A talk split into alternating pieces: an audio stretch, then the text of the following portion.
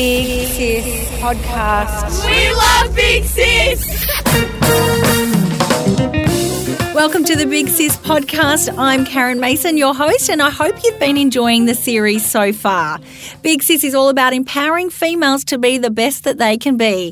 Through knowledge and inspiration, we can do anything we set our mind to. Let's get into this week's pod. As some of you may have noticed, this podcast series has been a really great way for me to reconnect with lots of amazing females. Some are old friends from dancing backgrounds, or some are also amazing experts that I knew when I was back in radio. And I'm really so pleased to officially meet this lovely lady face to face, because we used to do radio interviews together all the time. Tamara Mercica, who is a self-love therapist and inspirational author. How are you? Good, and you? So good, and thank you so much for coming into the studio. I know that you're very busy and you've got Bubba waiting for you, so thank you for making the time. Pleasure, pleasure. And so great to meet you in person.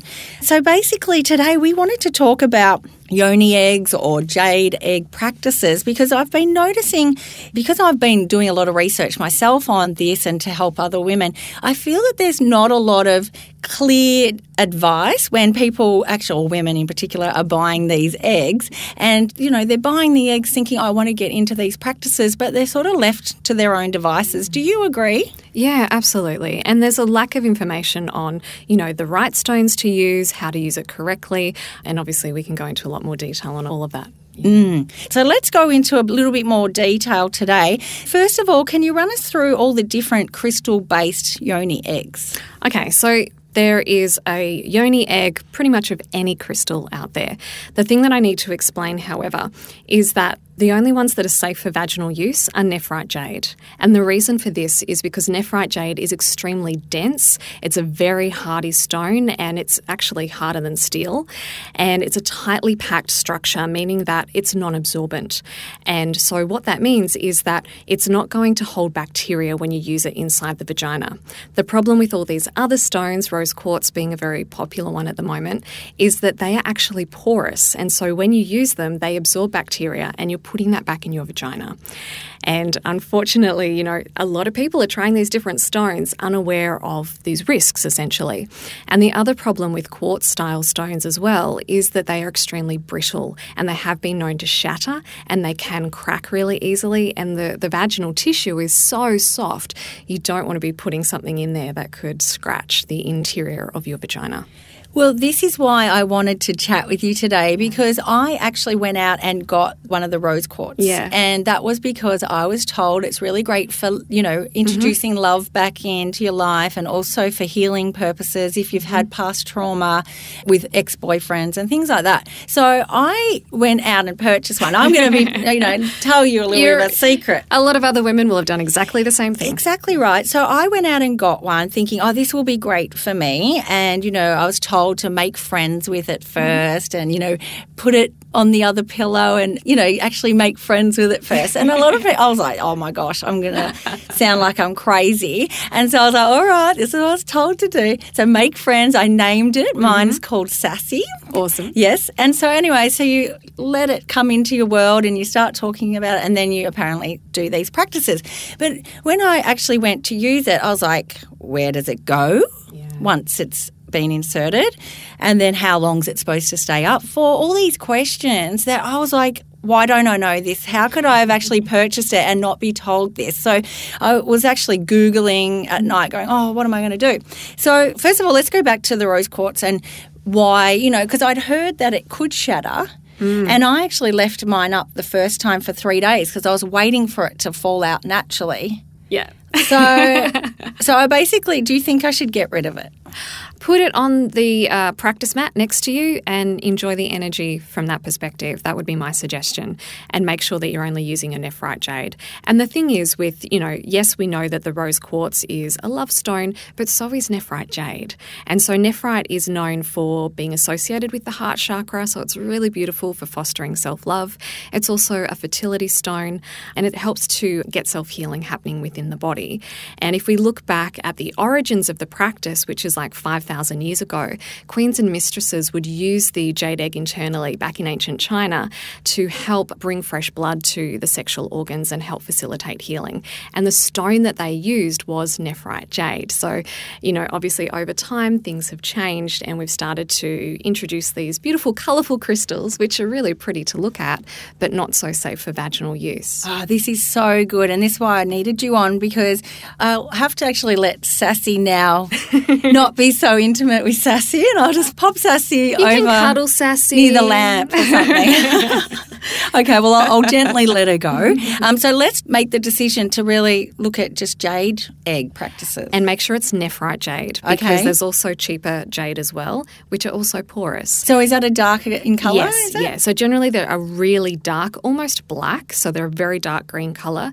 And they're so hardy that, you know, you're not going to do this, but you would know it's nephrite jade because if you threw it on the ground, it wouldn't smash. And that's what we want if we're exactly. popping it inside. Yeah. Yeah. Yes. Yeah, okay. Absolutely. Really good to know. Okay, so going back to my problem of not knowing how long to keep, well, now a jade egg inside, can you run us through that? Yeah, sure. So the first thing that we need to look at is how to get the jade egg inside, because, again, there's a lot of information that you just insert it in sort of like a tampon. But the problem is that we actually have muscles around the vaginal opening, and because we're so used to having things pushed in there all the time, fingers, tampons, dildos, penises, those muscles tend to atrophy. And so we actually want to wake those muscles back up so that they can sip things in again. And this is where we can use the jade egg to actually start to reactivate those muscles so that they can work as they were designed. So that's great for women that have had babies, is that right? It's great for all women, and also especially for women that have had babies, absolutely. But it's also good in even birth prep as well, because you're learning how to use your vagina and melt it open in a way that's going to allow a baby to come out much more easily. And we actually, before we started talking, spoke about your very quick birthing experience. So possibly all these jade egg practices has helped you. I that. have no doubt. My my birth was three and a half hours. Um, it happened very quickly. There was no tear of the perineum. And when it actually came to baby coming out, he came out all in one go. There was no waiting for the head or shoulders. It was just flew straight out. And I didn't have any tearing of the perineum. It sounds like a dream for many, many women. It was intense. Fast is intense. But But everything went amazingly, yeah. Okay, so what are some of the other benefits of using jade egg practices? Because the jade egg is actually awakening the whole area, not only are you going to resensitize the vaginal canal so that you can experience more pleasure during sex, you're actually strengthening and toning the pelvic floor. You're bringing fresh blood to the area that facilitates healing, and you're also drawing trauma out of the vaginal tissue. And most women have experienced some sort of vaginal trauma. You know, we know sexual abuse creates trauma, but so too does hard and fast friction sex. So too does the vagina being entered before it's ready. Abortion, miscarriage, birth, past surgeries, these all create trauma in the vagina, and it stores it by way of tension. And so when we use the jade egg, essentially what we're doing is we're dissolving that tension. We're getting the glands working properly again so that you can easily self-lubricate, um, which is great for women going through menopause. And as a result, all the pleasure centres along the vaginal canal, they start to wake back up, so that suddenly women have access to the deeper vaginal orgasms like G-spot orgasms and full-body cervical orgasms as well.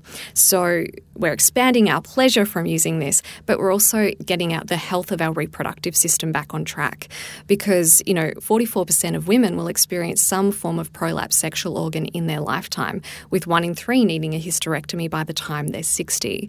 So this just shows that our sexual organs, with the stresses of the world and the things that we're doing to them, the substances we're putting in our body, they do sustain a lot of wear and tear, and we do need to be looking after them. And so we can use the jade egg practice to help heal prolapse, help prevent it, help heal incontinence, S T Is, thrush, endometriosis, vulvodynia, all of these sexual health issues that women go through can essentially be healed through doing this practice, because the practice actually helps restore the vagina to its natural state of health. Wow. That's amazing. And it's so powerful. Now, I've got so many questions. They're running through my brain. I'm like, oh, did I ask that? Yeah. Now, did we go through um, how long we should keep it up as a maximum?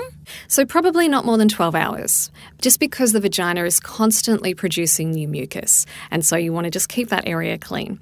That said, if it stayed up there for three days like you did, mm-hmm. nothing wrong's going to happen. It's okay. And uh, uh, let's just talk about when you don't have the string attached, how it can just surprise you wherever you are. It might just, gravity comes into play and it comes out. So generally the yes. egg will stay in for as long as healing is required.